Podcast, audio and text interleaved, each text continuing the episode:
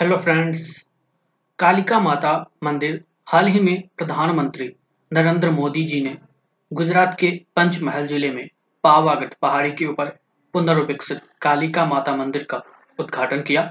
कालिका माता मंदिर गुजरात के पंचमहल जिले में पावागढ़ पहाड़ी के शिखर पर चंपानेर पावागढ़ पुरातत्व पार्क के साथ एक हिंदू देवी मंदिर परिसर है और यह तीर्थ का एक केंद्र है।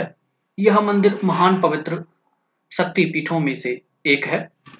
यह ग्यारहवीं शताब्दी का एक मंदिर परिसर है जिसमें एक दरगाह भी है।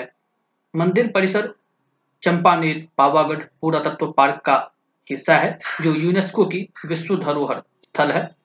ऐसा माना जाता है कि पंद्रहवीं शताब्दी में सुल्तान महमूद बेगरा ने चंपानेर पर विजय प्राप्त की और इस मंदिर के शिखर को नष्ट कर दिया।